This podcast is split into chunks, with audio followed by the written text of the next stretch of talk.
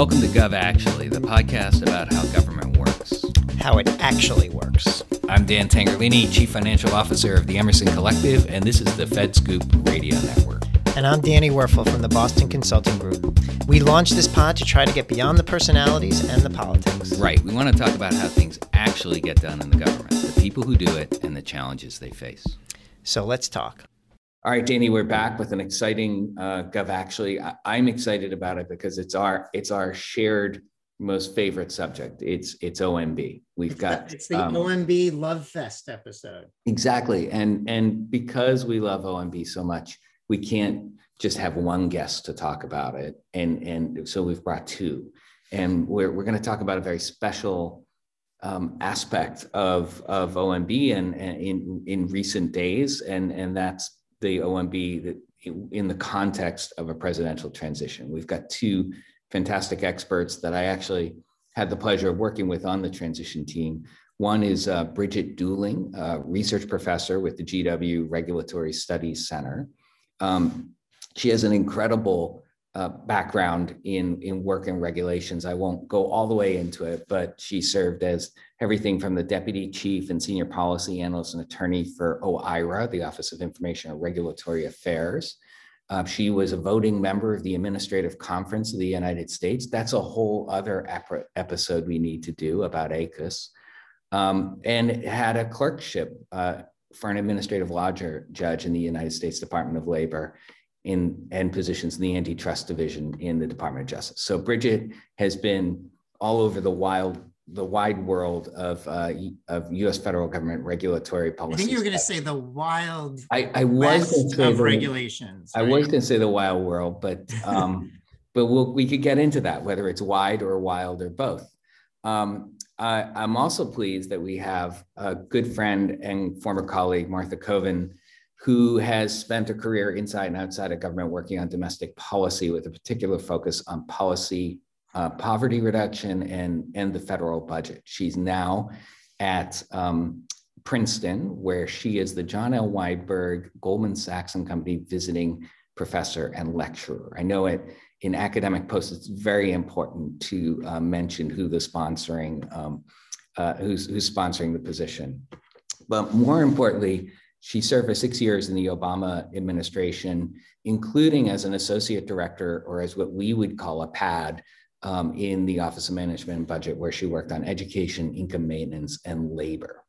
Um, so, with that as just a, a skip over the top of some really incredible resumes introduction, let's turn it over first, Danny, for you to set up the conversation, and then let's let's listen to Bridget and Martha because I know both of them are really interesting. I have a lot to say. Well, thanks, Dan. One of the reasons, and thank you, Bridget and Martha, for joining. One of the reasons we wanted to have you on is that you're coming fresh out of the experience of the transition, and you both were on uh, what what they call the landing team, if you will. So, you know, the the president election happens. There's a winner declared. In this case, the winner was declared a few weeks later. So there was a condensed period of time for transition. Um, and then part of the path is that uh, people on the transition team, quote unquote, land at the agencies and start to uh, prepare for the uh, the coming of the new policy officials that will serve in the new administration. So, um, Martha, I think you you were the the head of the of the OMB landing team, if I remember correctly. Tell us about the experience of landing back at the agency that you served in for six years um, and doing so in the middle of a pandemic. Yes, and thank you for having us today. So I was the lead of what they called the agency review team. We didn't use the landing team terminology um, for a variety of reasons, including that there wasn't exactly any landing. As you said, it was all in a virtual environment. So we just appeared on one another's computer screens, and that was how we reconnected. Um, but it was um, for for a variety of reasons. It was um, a challenging, but also, you know, in some ways, exciting opportunity to reconnect with this agency. And as you said, get ready for the new political leadership to step in because we were doing it during a pandemic for starters, which isn't just doesn't just mean that we're on computer screens, but also meant that there were major issues ongoing that the nation had to grapple with and that the outgoing administration handing off to the new administration had to try to navigate. Um, but it Martha, was. can I um, ask you yeah. um, just a very mechanics question, which is um, ha- who do you talk to first? Like, who is the first person that is? Do you talk to a policy official from the outgoing administration? Do you talk to a civil servant? Is it a bunch of people, one person? How does that work? You know, I think the practice may vary across government, and some of these are there are formal practices, and then there are informal practices that grow up over time. But in our case, it was with the designated official who had been de- a career civil servant who had been designated by the incumbent political leadership to be the point of contact with us. And the incumbent leadership was quite formal about how they approach things, um, perhaps even excessively formal at moments. So that was our point of contact consistently was that career civil servant. Okay. Okay. And then Bridget, what was what was your role? Did you focus as a former OIRanian? Did you focus specifically on the OIRA part of the transition, or or was it broader than that? Yeah, thank you for using my uh, proper designation as an O Iranian. It is. Yes, the I'm a former OIRanian. That's so, true. yes, so I think we covered- blood. I think we covered the same. You covered education, right? I was the education desk officer. Indeed, I was. Yes, a long time ago, way, way, way back. Probably when you were in middle school, but that's a whole other story. Yes, I was a wee babe. Uh, but yes, I think. Um, yeah. So then I came when I started. I had the education desk too. So there's a lineage here on, on the Gov Actually pod. There you go. Um, so my role um, on transition was to cover, yes, uh, information uh, issues related to Office of Information and Regulatory Affairs, which is called OIRA, and also um, Office of General Counsel issues. So I covered both regulation and the legal department in OMB, which is small but mighty. They cover a huge number of issues, um, despite being pretty small in terms of personnel. Um, so that was that was good. Plus, the you know, frankly, the team that Martha put together was small enough that we all chipped in on a lot of things. Um, it was a really remarkable crew of people with different backgrounds and experiences, and that diversity really helped us get our work done in a thoughtful way. Great. What and so what's some of the what are some of the things you want to accomplish? Like I just want to understand like are you, you're you're talking to back to the main transition team. Have they given you marching orders? And you know what are, what are you trying to do when you arrive? Like and I know you didn't technically arrive. I like landing team better than agency review team, but that's because I love the image of it. Um, Yeah, But there tell- was there was this whole sense though to try to demilitarize the the terminology good around point. mission. So I was thinking Mars rover, but uh, Oh, I yeah, get it. That's yeah, maybe. I get it. Moon landing. Okay. Um, yeah, but what's your marching orders like? Like, uh, like, how do they set you off to to your review with what um, with what direction? You know, the nice thing about coming off of a campaign, right? A transition follows immediately on the heels of a campaign, and a campaign usually involves, and this one did, the candidate laying out a set an agenda, and in this case, a quite um, um, thorough agenda. So you you kind of know what your task is, which is you have a candidate who's going to become president in some number of days. You want to make sure the agency is set up to carry out that candidate's agenda as efficiently and directly as possible. So that's really you sort of have your marching orders just by virtue of knowing what that the president elect wants to get done when he or she arrives. When do you do you do you have uh, connectivity to the the you know so so the Biden transition team or the Biden White House personnel office in waiting starts uh, selecting people that are going to serve in OMB, the potential director, the potential deputy directors, maybe even some of the um, maybe the OIRA administrator. Do you have any connection with them as you're uh, working on the transition pre January 20th, or is it just back to um, kind of a core transition team? And is there some type of firewall between you and those that are in waiting to become uh, permanent OMB policy officials? We do, and I can start on this, Martha, and then Bridget may want to pick up. Um, you certainly not until they're named, right? So there's a whole separate process that is other people selecting those individuals. Once the, they are selected, um, and not many are during transition, um, certainly not the full set, but, but this transition tried to have as many personnel in place as possible because of the challenges facing the country in particular. So there is some level of briefing, and that's actually one of the great things about it is that we're trying not only to sort of figure out what's going on and talk to the career civil servants, but also talk to the incoming political leadership about what they'll be encountering. And we we did do a fair amount of that OMB 101, OMB 102, at least for the incoming team.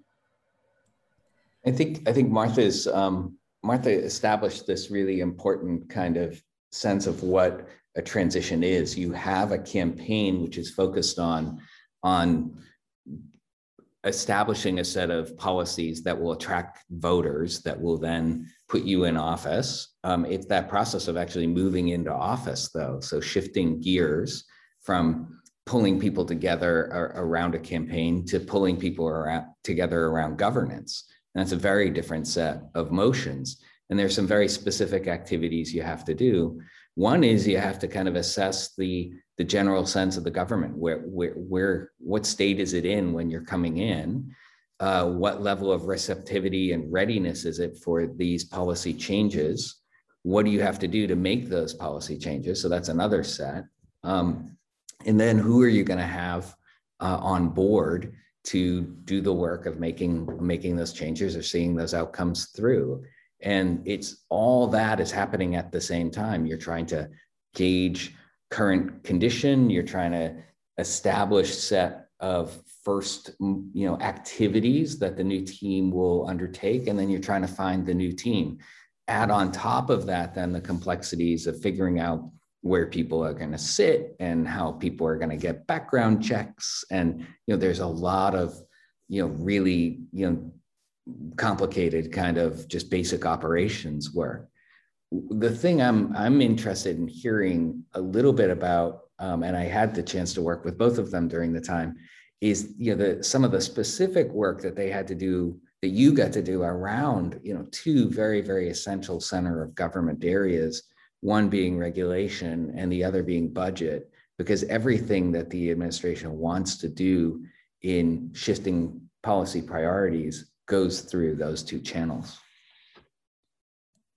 Yeah, that's great. I just want to circle back to one one point from earlier also, which is that in a transition there are a lot of different roles. And so agency review is just one of those roles and that's what martha and i were focused on during the transition. Um, but it is such a short period of time um, right that, that that it makes a lot of sense to divvy up those responsibilities across different folks. And and for folks who took a list at took a look at that list of names right for who was on the agency review teams i mean one of the things to know about that is that that's just a snapshot of who was on the agency review teams right? That was never a full list of everyone serving on transition. And so the, the names of people who are going to be in contact with uh, the civil servants at the agencies, those names have to be disclosed publicly, and, and so they were. Uh, but just to say that that the, the true sort of um, organizational map of the transition was actually quite a bit bigger and involved people in all sorts of different roles like the ones Dan described as well as you know a legal department for example to handle ethics questions and all sorts of other questions because really this was a small a small business that was created for a very short period of time to sort of run this this period which is sandwiched between the campaign and the inauguration, right? It's only 78 days between the election and inauguration. And there's this little entity that pops up in the meantime called the transition team. Um, and to Dan's question, you, your question was about sort of the, the regular. Well, and, and then, yeah, so I think that's a really, a, a really, really important point. So you have this, this giant apparatus pointed in one direction, and that's win the election. Later on, you're going to have a giant apparatus which is pointed in one direction, which is the policies of the administration. And in the in the middle, you have a smaller apparatus that's that's trying to hand off that that changeover and trying to you're trying to get the people on you know into positions. You're trying to give them direction. You're trying to give them some sense of what they're going to find when they get there. Yeah and just to, to sort of situate that in the larger environment also right? This particular transition happened at the nexus of, of three really unusual situations, right? We we were in the middle of a pandemic, right, which is was draining on its own terms, right, and uh, with a high personal cost for some people serving on transition, and certainly a high cost for the American people. Um, so everyone's already suffering from a level of, of pandemic fatigue, right, with more or less particularity depending on their circumstances. And that transition work would normally get done, you know, in a bullpen somewhere in downtown Washington, right? We wouldn't normally be, you know, scattered across the country. Um, but instead, we were team building in an entirely remote environment. Um, and within the OMB agency review team, Martha helped us build a culture uh, stood up a culture on the fly, right, that allowed us to connect with each other. I mean, a lot of us didn't even know each other prior to serving on the agency review team. And so we had, you know, just for example, we had uh, like a lively group text, right, which I pers- personally used to replace the void in my life having stepped away from Twitter for the duration of the transition. We used chat and email, and we had daily or weekly meetings depending on, you know, what made sense, or, or one-on-ones or small group meetings as needed, as well as weekly pulse checks to see how the team was doing on a handful of metrics. So all of that combined to keep information flowing and spirits up. And that was just one dimension, right? This pandemic. Second, we had this delayed ascertainment. Um, the election was November 3rd, and I looked up the date because I couldn't remember, and it was ascertained on November 23rd, which doesn't actually sound like all that much time, right? It's 20 days between election day and the ascertainment. But when you think about the window of that transition period, it's 78 days between the election and inauguration. So there was always probably going to be a few days till ascertainment, particularly because of the fact that we were having you know increased vote by mail as a result of the pandemic. But those 20 days took a big slice out of available out of the available time, and um, and so that that was just sort of a, a big factor that we had to contend with. And then the third thing I'd put on the table is Schedule F, right, which was this policy change that the administration made late and really influenced the way we were thinking about um, what was going on within the federal government at that time. And there were, we can talk more about this if you want, but there were particular effects, you know, related to OMB um, that we had to be really mindful of as we uh, did our work in agency review. Right. And just so people understand, Schedule F was this um, executive order issued by the previous administration that would have enabled um, a, an, a president and a political administration to more easily and readily uh, dismiss people out of government um, that, that previously had civil servant protections.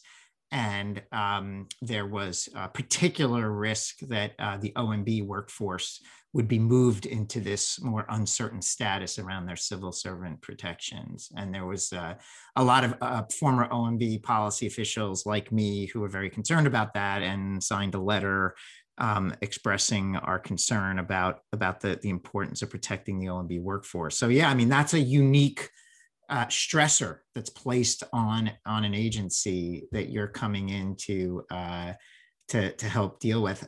Uh, one question I have is like, I, and this might be my own bias, but I always felt like OMB has this unique place in government as a center of government entity. It's um, its remit has and the things that it does impacts all federal agencies, um, and it just gets its it gets its hands in everything. Is that does that also play into the transition? Like, is there something unique?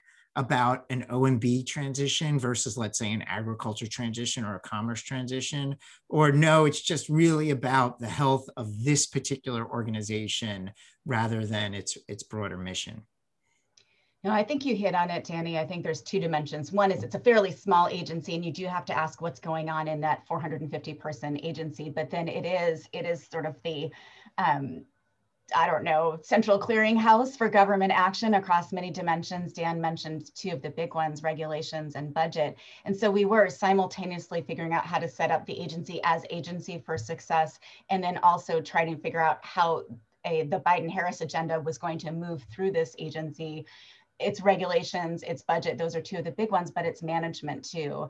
And there are a lot of management, ongoing management that challenges that the government has but remember we also had big we have big cybersecurity challenges and other issues um, covid affecting the federal workforce omb deals with federal workforce issues so lots of cross currents coming through so we were sort of dual headed the entire time yeah i think we're, we're coming up on the break where i want to take the conversation is i want to dig deeper into work and life not just during the transition but get your thoughts about how the government is adapting to COVID and what that looks like going forward. Um, and uh, and what you learned during the transition about this. I have about a million questions about, you know, what what our return to to life looks like post pandemic, and I know it's going to look different than pre pandemic, but I'd like to kind of d- dive into a little bit of of how how cultures have changed. You know, Bridget, you talked about how Martha set up a um, you know a, a culture of, of, of frequent communication through electronic means to replace like the being in the team room type environment or the war room.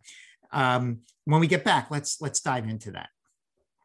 Gov actually is brought to you by the good folks at the fedscoop radio network be sure to check out what is happening on the forefront of government technology innovation at fedscoop as well as the most important issues facing cybersecurity professionals at cyberscoop GovActually is also supported by the Boston Consulting Group and the Center for Public Impact.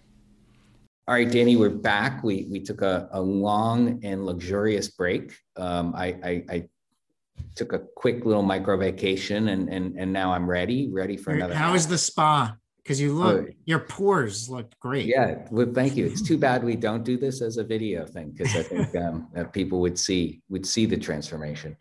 But um, let's dive in on, on where you left us. This question about uh, how has how did COVID affect the transition? What are lessons learned, and how do we operate in that in that world? Um, and you know, given given the experience we took away over the last and, and in particular, I think Bridget and Martha, you both worked in OMB. It's almost like a a, a control treatment group, right? You worked in OMB in normal pre-pandemic days, and then you worked in OMB in a remote environment. And what were some of the uh, the, the the the differences, and you know what what worked well, what didn't, that kind of thing.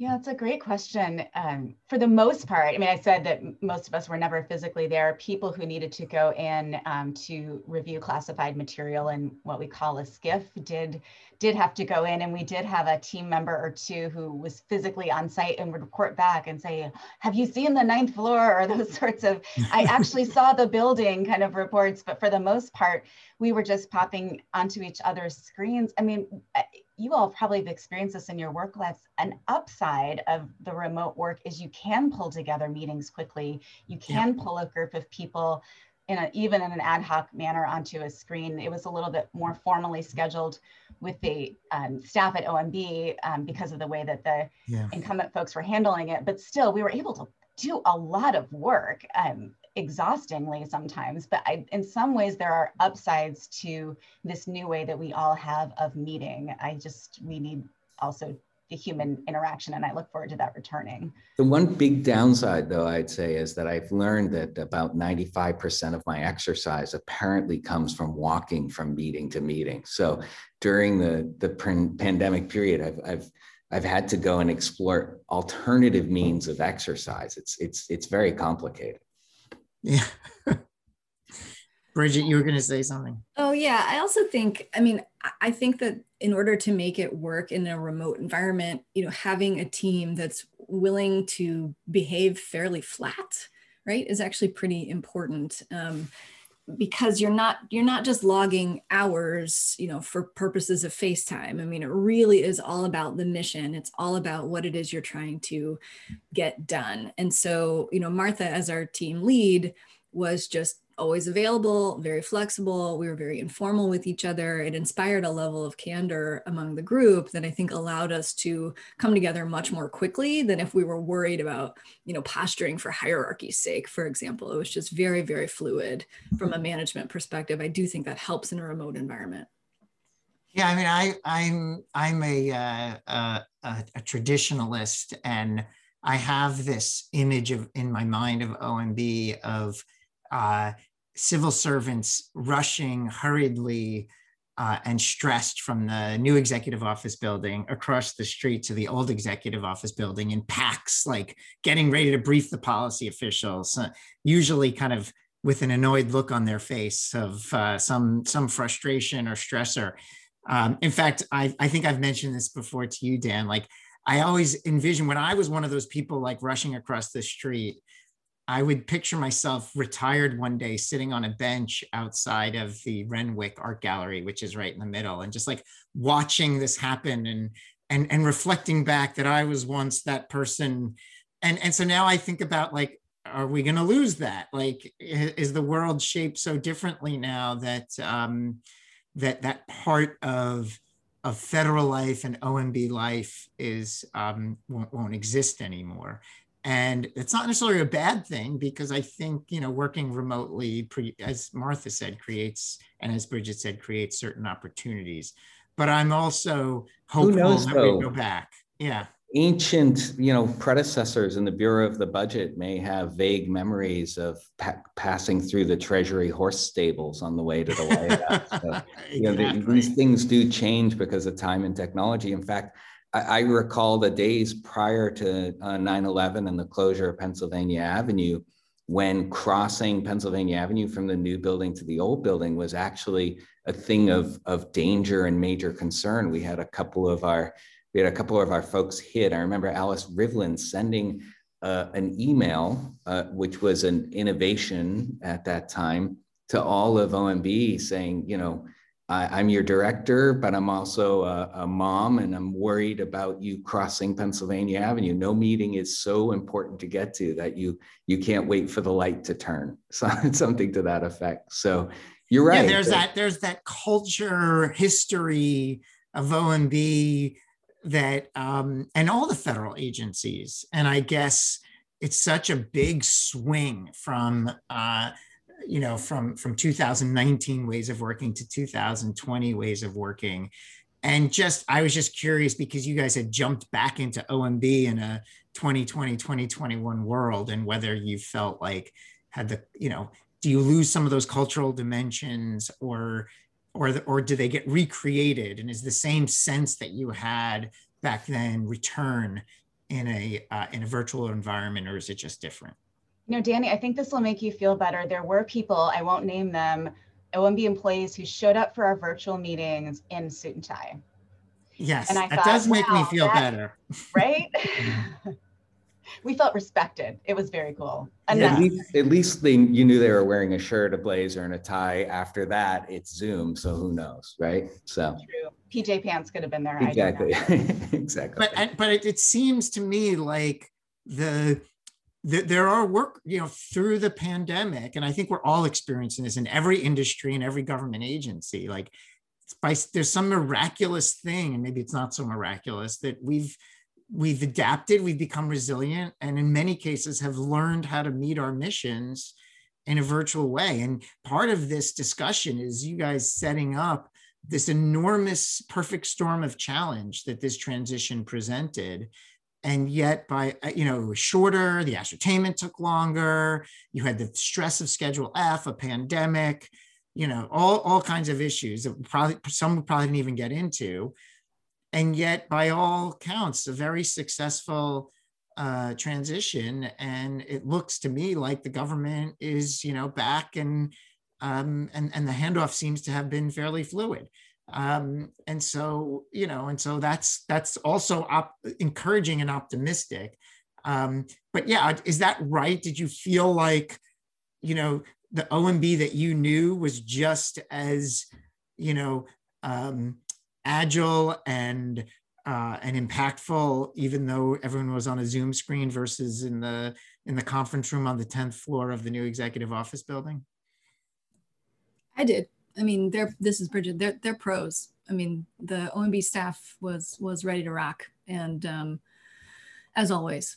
So that that was a bright light through this whole process. And I think there were a couple of themes to the transition work that I think helped us, you know, stay focused. And and one was that we were focused on producing work that lands, right? Not not just producing reams and reams and reams of briefing papers or background documents or spreadsheets, right? Just because we could. Um, and we could have cranked out a lot more written material than we did, frankly. Um, but we there was an affirmative choice to say, okay, let's really focus on what's going to be helpful to the people going in on day one, right, on January 20th and beyond. And so I think that helped us stay focused on, okay, what do we really need to be able to hand people so that they're ready to hit the ground running? And there's this, you know, there's just a certain humility that comes that I think should attend transition work. And that's you can't you can't do everything, right? You can't get all the issues sorted. You can't tee everything up. You can't get everything perfectly briefed. You have to make those choices and prioritize. And like, if that's not a hallmark of OMB work, you know, I don't know what is, right? Because OMB, there's so much flowing through OMB. You're always having to do that triage and that prioritization. And I saw that ethos very much embodied in the transition itself. And I think that's part of why it was so successful. And I think Bridget hit on a couple of really important points. Um, in in transitions past, there has been an emphasis on, on building this binder or a book or you know the transition book. And in some agencies, um, it was very, very useful. In other agencies, um, it wasn't cracked at all, in part because it has a very, very short half-life. You know, it's a it's a point in time analysis by folks who aren't actually in the agency based on interviews that they've been able to cobble together during 78 days. So it's recognizing, frankly, the limitation of the time in the process and then focusing on work that recognizes that that could be useful and have some carry forward value is super important. The other, the other issue that's hard for people during transition to remember is that there is only one president at a time, and the elected president is not yet that president. So they're not really running anything. It's more stretching rather than running. And um, that's hard when you've you know run a campaign and, and won um, and you're and you're trying to get ready to go run the thing you you want to run it and you have to patiently wait till noon on the day of uh, January 20th to, um, to actually begin to do that. That having been said, there's an awful lot of work that needs to be ready to go on that day one if the if the president elect is actually going to do stuff. And and OMB has some of the most important assignments that they need to get ready. One of them is preparing a budget and and dealing with uh, the regulatory work. And so in that sense I don't know. I'd, I'd love to hear, Bridget, you know, some of your reactions to that. And Martha, I'd love to hear a little bit about, you know, how does one prepare a budget, um, you know, in with with frank, frankly, like 10 minutes, it feel it felt like uh, worth of uh, government time to get it done. Yeah, well, Martha, why don't you go first? Um, so yeah, I can speak to the budget and then um, Bridget worked not only on regulations but also executive orders. You saw that President Biden, when he became President Biden, you know, John Hancocked a whole bunch of documents, and that doesn't come out of nowhere. Um, on the budget, there is a tradition dating back at least to the Eisenhower administration of the OMB career staff, even prior to the election, studying the campaign promises of both candidates, so they're ready to pivot right after the election, so that they can work, you know, hand in glove with the transition team on getting a president's budget president's budget request ready because technically it's due the first week of February. It's always late in transition years. Um, unfortunately, that level of cooperation wasn't available to the Biden Harris transition. Um, the incumbent administration drew some very um, very strong lines um, that that made the career staff not as available to us to do analytic work as had been done in the past. So we were still working really hard on getting some budget decisions ready to be made, um, but that did delay and has delayed some of the work that has to be done in the president's budget preparation.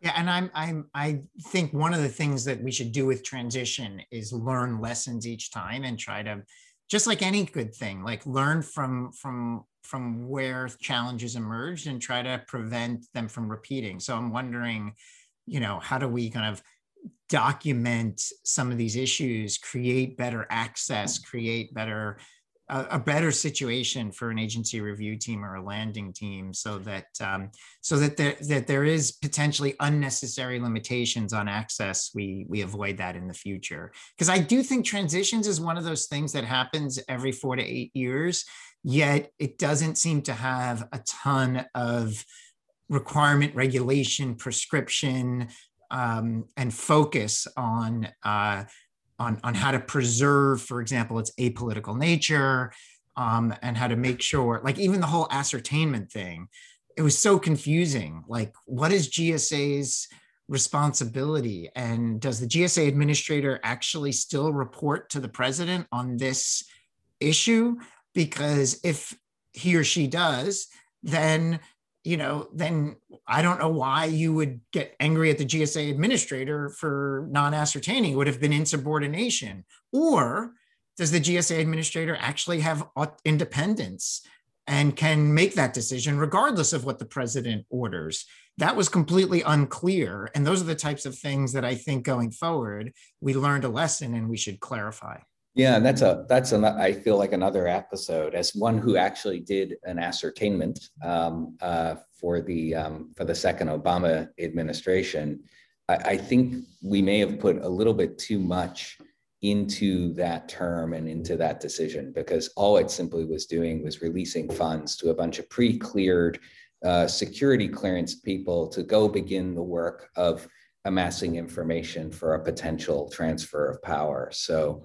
Um, but but there are, you know, it's an opportunity to make a little bit of a plug here. The Partnership for Public Service and their Center for Presidential Transition is actually going to do that work that you were describing, Danny, uh, digging into the the transition, rooting it in prior transitions, and trying to come up then with a series of recommendations, policy, regulatory, or even legislative recommendations um, for transition. So stay tuned. And as that work happens, um, I'm actually doing some of that work with PPS.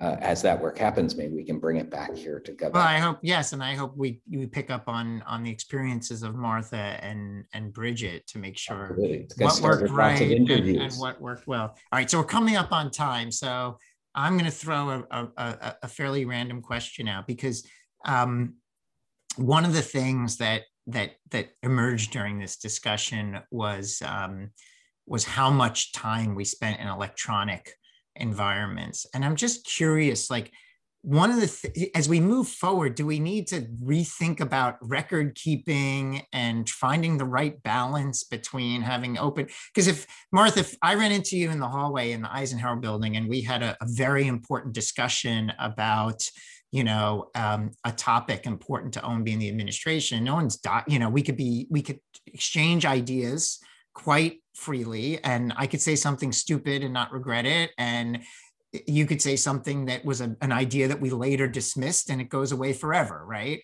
But if you and i are on slack or on text or on signal doing it um, it's for, for whatever reason and just because the growing pains of the information age we haven't really decided yet as a society whether that is just like talking in a hallway or that is for the record. And it seems to me like this is something we're going to have to sort out. And in a pandemic world maybe there's a little bit more urgency to sort it out. I don't know if you guys have any thoughts on that I agree with that. I think texting in particular, things that are like tech, not all of those tools are available to every government employee, to be clear. So that's a one issue, particularly inside the executive office of the president. But beyond that, yes, texting has become almost like chatting in the hallway or on the phone. And um, but yet we don't have the same protocols and expectations, just as you said. It's a great question. I think something the government and you know lots of workplaces need to figure out. It's a good OIRA question, right, Bridget? I mean, there's definitely a role for OIRA in that question. Yeah, for sure, for sure. I mean, I think between this and what you raised earlier about ascertainment, I mean, I think transition, this transition and, and probably others have the potential to launch a thousand law review articles if uh, anyone's listening. I think there's a lot of novelty here, you know, sort of the hand is forced a bit by by the technology and there's some some good issues to explore for sure. Awesome. Dan, any closing thoughts? Well, I think it's I think it's great that Bridget and Martha are both um, at uh, universities, really great um, universities where they can actually launch some of those law review articles. But yeah, I mean, I, things like that's a whole other great set of discussions about what are the um, what you know where what's the history of the FOIA statute and you know what is it rooted in? What were the expectations? What was the world that that that kind of set of uh, regulations and expectations were set? But I I still want to hear a little bit about from Bridget about um, that work around the executive orders and the, and the regulatory stuff because that was such a big deal at, at the beginning uh, you know, in this, in in particular in this transition, because it is a way for a president to very clearly and very quickly establish a change in policy. Yeah, absolutely. I mean, the role of executive action is, is just growing and growing um, in the modern presidency, and, and that's replicated here, and you see it, you know, playing out every day in the Biden-Harris administration. So, I mean, within thinking about transition, um, you know, something to know. I think OMB's regulatory role is at least reasonably well known. Um, I think one of the and, and, something related to that, you know, at a time of transition, you're dealing with the the outgoing administration finishing up its regulatory agenda in a period that that is known as midnight regulations, where you know the the the this clock has struck midnight and Cinderella needs to get home from the ball. Um, there's this sort of crunch time when if you're going to finish your regs, you really need to hurry up and do it. And that happens during transition. And then simultaneously, the incoming administration is laying the groundwork for its own regulatory agenda, right? Which may include trying to undo some of what the last administration did, right? So I, I think I've heard someone describe this to me as, you know, particularly from for OMB, you know, you're going 100 miles an hour in one direction, then you need to spin the car around 180 degrees and keep going 100 miles, you know, an hour. So it's quite a task within OMB to to manage that. But they're they're accustomed to it. The career staff understands it's coming, and and as I say, they're always ready to rock. Um, the oh, go ahead, Dan. No, go ahead. I um, on the executive order side, um, I think OMB's role is lesser known. Um, so since, but since the Kennedy administration OMB has had a responsibility to do an interagency and legal coordination process on all draft executive orders. Um, that function was moved out of OMB in the Trump administration, as far as we know. Um, that role was handled much more by the White House staff than where it would normally be situated within OMB. So, part of our task during transition was to gather up information to allow the incoming appointees at OMB to hit the ground running and bring that process back home to OMB so that they could run it um, as they're supposed to under that executive order. And so that that was really a process, a set of process work that we were doing within the transition team to help the incoming team, you know, be ready on day one. So that's sort of a, a good distinction between the policy content of those EOs themselves and laying the groundwork for how the government is going to run once the new administration is in. There's uh, there's so much more to talk about here, but I know um, we got to jump off. Uh, I do appreciate your participating, you're, you're joining in and, and sharing some of those experiences and, and the perspective. I also want to echo uh, uh Bridget's comments because I did get to work very closely with Martha during the the transition. She was a brilliant leader of a wonderful team, and in many ways, it it, it, it reflected the the best qualities of, of an agency that we all hold in such high regard. What what you did as the transition team, putting together a little micro OMB uh, for a moment to support uh, the transition to the macro one. Great, and I'm going to close by saying thank you to Martha and Bridget, and and invite you on a beautiful fall day where everyone's vaccinated and martha maybe you'll be uh, in dc instead of jersey to meet me on the bench outside of the renwick for some coffee and we'll watch the uh, the uh, the OMB's sh- people shuffle back and forth between the red building and the gray building. And, and I wonder who those weirdos are who are applauding them as they walk by. Exactly. Yeah, exactly. I'm okay. so in. Let's do it.